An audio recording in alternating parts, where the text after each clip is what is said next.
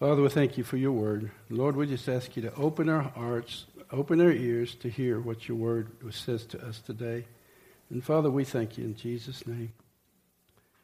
Amen, amen. You know what Steve was reading here, and it, and it kind of goes on down here about your tithing. And he says, And I will rebuke the devourer for your sakes, and he'll not destroy the fruit of your ground. Neither shall the vine cast her fruit before the time in the field, saith the Lord. See, even under that old dispensation, there was a promise for the land to produce. How much more for the new? You know, we are in a critical time, really. You know, I remember one day Alan said one of these days, oh, water's going to be as valuable as oil. Amen. Now, you know, the land needs a needs a fresh touch, but God's promised it. And you know what? He's given to us exceeding and great and precious promises that by the promises we may be a partaker of what He's promised. And we need to start believing now. It does say, pray the Lord for rain in the time of rain. So we need to be praying for rain. But you know, there's let me let me read you another scripture here in Ezekiel 34. And this is a promise of the one shepherd. And God said in Ezekiel 34, the true shepherd, and Jesus is the true shepherd. And he says, uh, he goes on down, verse uh, chapter 34, verse 23 says, I will set one shepherd over them. Who knows who that is? And he shall feed them, even my servant David. He shall feed them and, and, and be their sheep. And I, the Lord, will be their God, and my servant David a prince among them, and I, the Lord, have spoken it. And I will make with them a covenant of peace. What is that called? The new covenant. It's a covenant of peace. And look what he says here and will cause the evil beast to cease out of their land. Now, take that too. Who is the evil one? He's been defeated. And he says, and they will dwell safely in the wilderness and sleep in the woods. Now look, and I will make them and the places round about them, my hills, a blessing. And I will cause the showers to come down in its season. And there shall be showers of blessings. And the fields, the trees of the field shall yield her fruit. The earth shall yield her increase and they shall be safe in their land, and shall know that I am the Lord when I have broken the bands of their yoke, and delivered them out of the hands of those that serve themselves to them, and they shall no more be a prey to the heathen, neither shall the beasts of the land devour them, but they that shall dwell safely, and none shall make them afraid. That's God's promise of what we already have. That's the new covenant. And so we need to start believing the rest of the report. Remember about three Sundays ago when, when I read Isaiah chapter 43? When he said this, and he says, uh, Isaiah chapter 43, he says, Thus saith the Lord your Redeemer. Did Christ redeem us? The Holy One of Israel, for your sakes I have sent Babylon, and I brought down their nobles, and the Chaldeans, and who cry, I am the Lord, the Holy One, the Creator of Israel, your King. Thus saith the Lord, which makes a way in the wilderness, a way in the sea, and path in the mighty waters which brings forth the chariot and the horse and the army and the power, and they shall lie down together, and they shall rise, not rise, and they are extinct, and they are quenched as tow. Verse 18 is where we're going. Remember ye not the former things, neither consider the things of old. And that's 2 Corinthians 5.17, verse 19. I do a new thing. It will spring forth. Shall you not know it? I'll even make a way in the wilderness and rivers in the desert. What? Away in the wilderness and rivers in the desert. That's supernatural. Do you know the secret of Christianity is it's supernatural, John G. Lake says, from start to finish. That's what makes Christianity different from all the other religions. It's supernatural from start to finish. God delights to do that. The beasts of the field shall honor me, the dragons and the owls, because I give water in the wilderness and rivers and deserts to give drink to my people, my chosen. This people have I formed for myself, and they will show forth my praise. That's God's purpose. You know, in, in the book of Job, it's about, let me see here, about chapter 14. Hold on just a second. In Job chapter 14, I want to read you something. Chapter 14 of Job, he says this, verse 7 There is hope of a tree, if it be cut down. And he says, that it will sprout again, and that the tender branch thereof will not cease. Though the roots thereof wax old in the earth, and the stock thereof die in the ground. Yet, through the scent of water, it will bud. Through the what? just the scent of water, it will bud and bring forth plants. Did you hear what he said? He's got a log cut for firewood, and it's blooming. I told him he should have brought it. It's a sign and a wonder. This is what God is saying that don't look at something as dead when he says it's alive. Even though it's dead and it's cut off and it's for firewood, it will bloom if God says for it to bloom. So we need to see this drought needs to be broken over this whole area. Buffalo Lake needs to be full. Meredith needs to be full. All these lakes need to be full and running. This Tierra Blanca Creek here that used to run with fresh water all the time, and Jana's dad used to catch a bass out of that river. Listen, because of the new covenant, God has lifted the curse off the land. Yes, Lord. Yes. We don't have to put up with that stuff anymore. Yes, Lord. Hallelujah. He has promised it, and what? This is the thing. As many, Alan preached on that one Sunday, as many as received him, to them gave you power to become sons of God. That word received there is an aggressive word. It's not a passive word. It means to take by force. There is something resisting you to keep you taking by force what God has freely given to us. And so you got to take those promises, whereby are given to us exceeding great and precious promises, 2 Peter chapter 1, that we may be a partaker of his divine nature, having escaped the corruption that's in the world through lust. And what? Given all diligence, add to your faith. How are you going to add to it? You're going to take that promise. Virtue, knowledge, temperance. How are you going to get it? By taking the promise. You got to take it. Amen? There's a taking of things. He didn't leave us here just to put up with all this stuff. He said, Occupy till I come. See, a lot of people thought, oh, just get me out of this place. Well, that's real fine. But in Psalms, I think it's 15, 16 or 16, 50 says, 15, says the heaven is created for God. But the earth he's created for the sons of men. Amen. This earth, we may go to heaven, I got news for you. We're coming back to occupy for a thousand years. So why we want to just give up on this thing?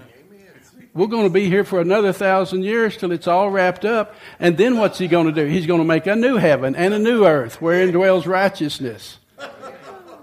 But don't get in too big a hurry to get out of here.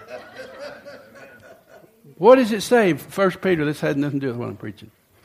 First Peter chapter 3, it says what? He that sinneth is of the devil. For this purpose the Son of God was manifested, that he might destroy the works of the devil. The devil's come to steal, kill, and destroy. Jesus has come to destroy him that destroy. Hebrews chapter 2, 14, for as much then as children are partakers of flesh and blood, he himself likewise took part of the same, that through his death he might destroy him that hath the power of death, that is the devil, and deliver them who through fear of death were all their lifetime subject to bondage. And he has the keys of death and hell. He's not going to get them, He already has them. It's nothing to wait for. It's time to take what's been freely given to us. You see what He's saying to us? So we're to occupy till He comes. You know, He has parables. He said, I want to come back and receive mine with interest. I want you. And we read it this morning, Matthew, in John chapter 14. In verse 12, he says, The works that I do shall you do also, and greater works. But he said, He that believeth on me, now, that word on me is not the Greek word. The Greek word there on me is into me. He that believeth into me, the works that I do shall he do. Greater works shall he do because I go to the Father. What is that saying? It's our union with him. We go into this world not on our own, we go into this world in him. Because in him we live and move and have our being. See, I, I think it, I just, I don't know about you, but inwardly, my spirit's grieved with this drought. I'm just grieved with it because I've seen it a different way. It's been here too long. I don't. I see all the promises when it comes to God. Drought is one of them that's not part of us. That's not a part who, you know. And, and it even said that Isaac. What did Isaac do? He sowed seed in the year of, in the drought, and that same year, God got a hundredfold harvest. In the same year, he sowed his seed in the year of drought. He, he gave, what did you call that? What was the word you said? Violently. Violently. Yes. In a drought, he sowed his seed. In the same year, he received a hundredfold. What's that called in our terms? Faith. Yes. That's called faith, is the substance of things hoped for and evidence of things not seen.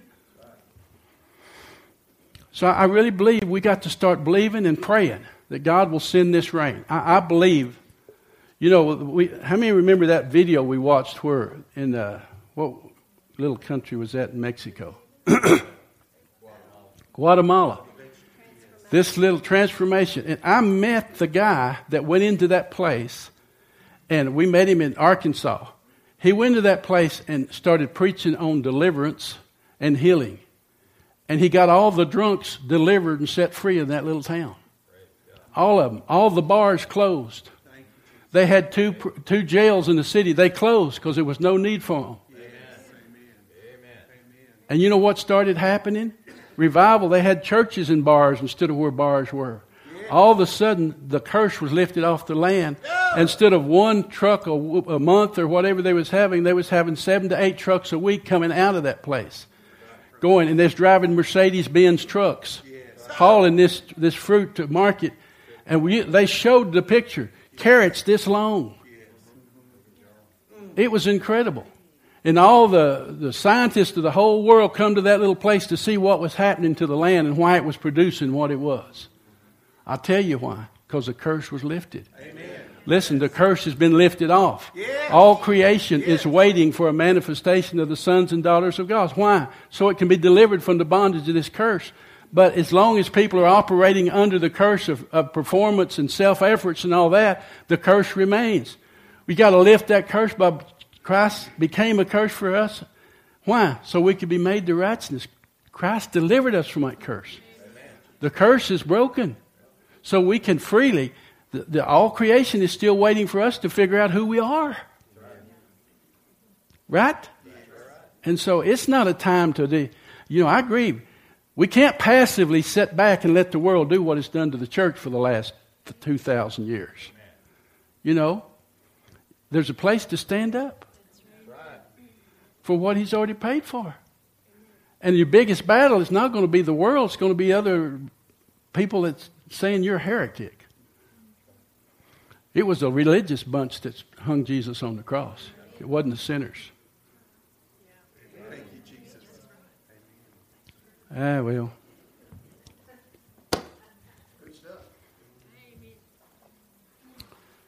But we've been given promises that by these promises, how?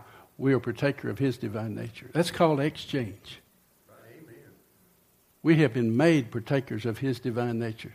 He that knew no sin became sin for us that we might be made the very righteousness of God. I'm going to tell you something. You're not going to get any more righteous than you already are. We were just reading an article back here. You know, there's, there's people coming against the grace movement. I mean, violently. It's religious spirit. And he made a statement with three parts we're spirit, soul, and body. We got a new spirit, but our soul and body still in the process of being saved. And it's up to you to get it saved. I'm going to tell you, God help us. If we could save ourselves, He wouldn't have to. It ain't about you doing something, it's about you receiving something. When Jesus said, The very God of peace sanctify you wholly, W H O L Y, and I pray your whole spirit, soul, and body be preserved blameless, holy at his coming, which he already has. Faithful is he who called you, who has also done it. There's nothing left for you to do but receive it. Even your sanctification is not a process. He said it's called the process of sanctification. I'm telling you, there's no such thing. Scripture in Hebrews says, by one offering we have been sanctified once for all. Sanctified what? Once for all. Forever. Once. Sanctified. 1 Corinthians 1.30, of him are you sanctified, justified, glorified, and any other fied you can think of that no flesh will glory in his presence. It's resting in the finished work of the Lord Jesus Christ, and it's called grace. And grace is not a doctrine, it's a person. We beheld his glory as the only begotten of the Father, full of grace and truth. He is grace in, in his person. And you can't, either you're saved by grace or you're saved by works. Just decide which way you want to go. If you choose the other, uh, you know, I'm sorry. I tried it for too many years, it doesn't work. I said, there's a real attack right now that's going on with all that. And, I'm, and, and don't be upset with these people. Don't be critical of them because we was all there just a few years ago in our thinking. And the only reason we see difference because we see more grace. Grace of his fullness have we all received. Grace in exchange for more grace. Every time he gives you a little grace, Kent, you use that grace he's given you, and all of a sudden it opens up another realm of grace. I look at where God's taken us over the last few years. It didn't come all at once. It's come by little by little. One revelation upon the next revelation. And you know what? There's thousands of more to come that we have not even seen. Why? We beholding as in a mirror the glory of the Lord are being exchanged into the very image of Christ, even as by the Spirit of the Lord. The purpose of the Holy Spirit here for us is to take the church and conform it to the image of His Son because we are the body of Christ. And we are in Him, and we can't get out of Him. That's. That's the whole issue, is it?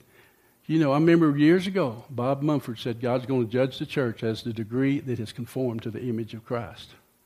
Well, that was good preaching at that time, and it was the truth. But what I heard is I've got to conform myself to his, to his image. I've got to pray more. I've got to fast more. I've got to do all these things so I can get better. I can be a little more like him. The enemy just wants you to twist the truth just a little bit so you go back to, to self instead of him. Scripture says, looking to who? Jesus. I believe he's the author and I believe He's the finisher. Amen. And He's everything in between. Yes, and it's Christ in you, the hope of glory. Everything we have has been freely given to. Of His fullness, says, of the fullness of God. Christ is the fullness of the Godhead bodily. How much does fullness mean? All of it. All of it. And you are complete in Him, who is the head of all principalities, power. Listen, I'm telling you, the Holy Spirit's doing His best to con- try, to try to convince us of sin, righteousness, and judgment, of the sin of unbelief, of righteousness because you can't get any more righteous, and judgment because of the prince of this world has already been judged. Even in the book of Isaiah, it says in chapter, I think about verse 14 there, chapter 14, it says, One of these days, everybody's going to look upon Satan and say, Is this the thing that caused all the problem? Is this what shook the world up so bad? This thing right here? In shock. Why? Because he's been defeated. Your adversary, as a roaring lion, walketh about seeking whom he may devour. So you just well be passive and let him devour you. Is that what the scripture says? What does it say? Whom resists what? Steadfast in your self efforts? No. In the faith. Steadfast in the faith. Guess. Knowing something. If you don't know something, you can't resist steadfast in the faith. That little word knowing something, you got to understand the knowing. He doesn't have a rights anymore. Amen? Ah.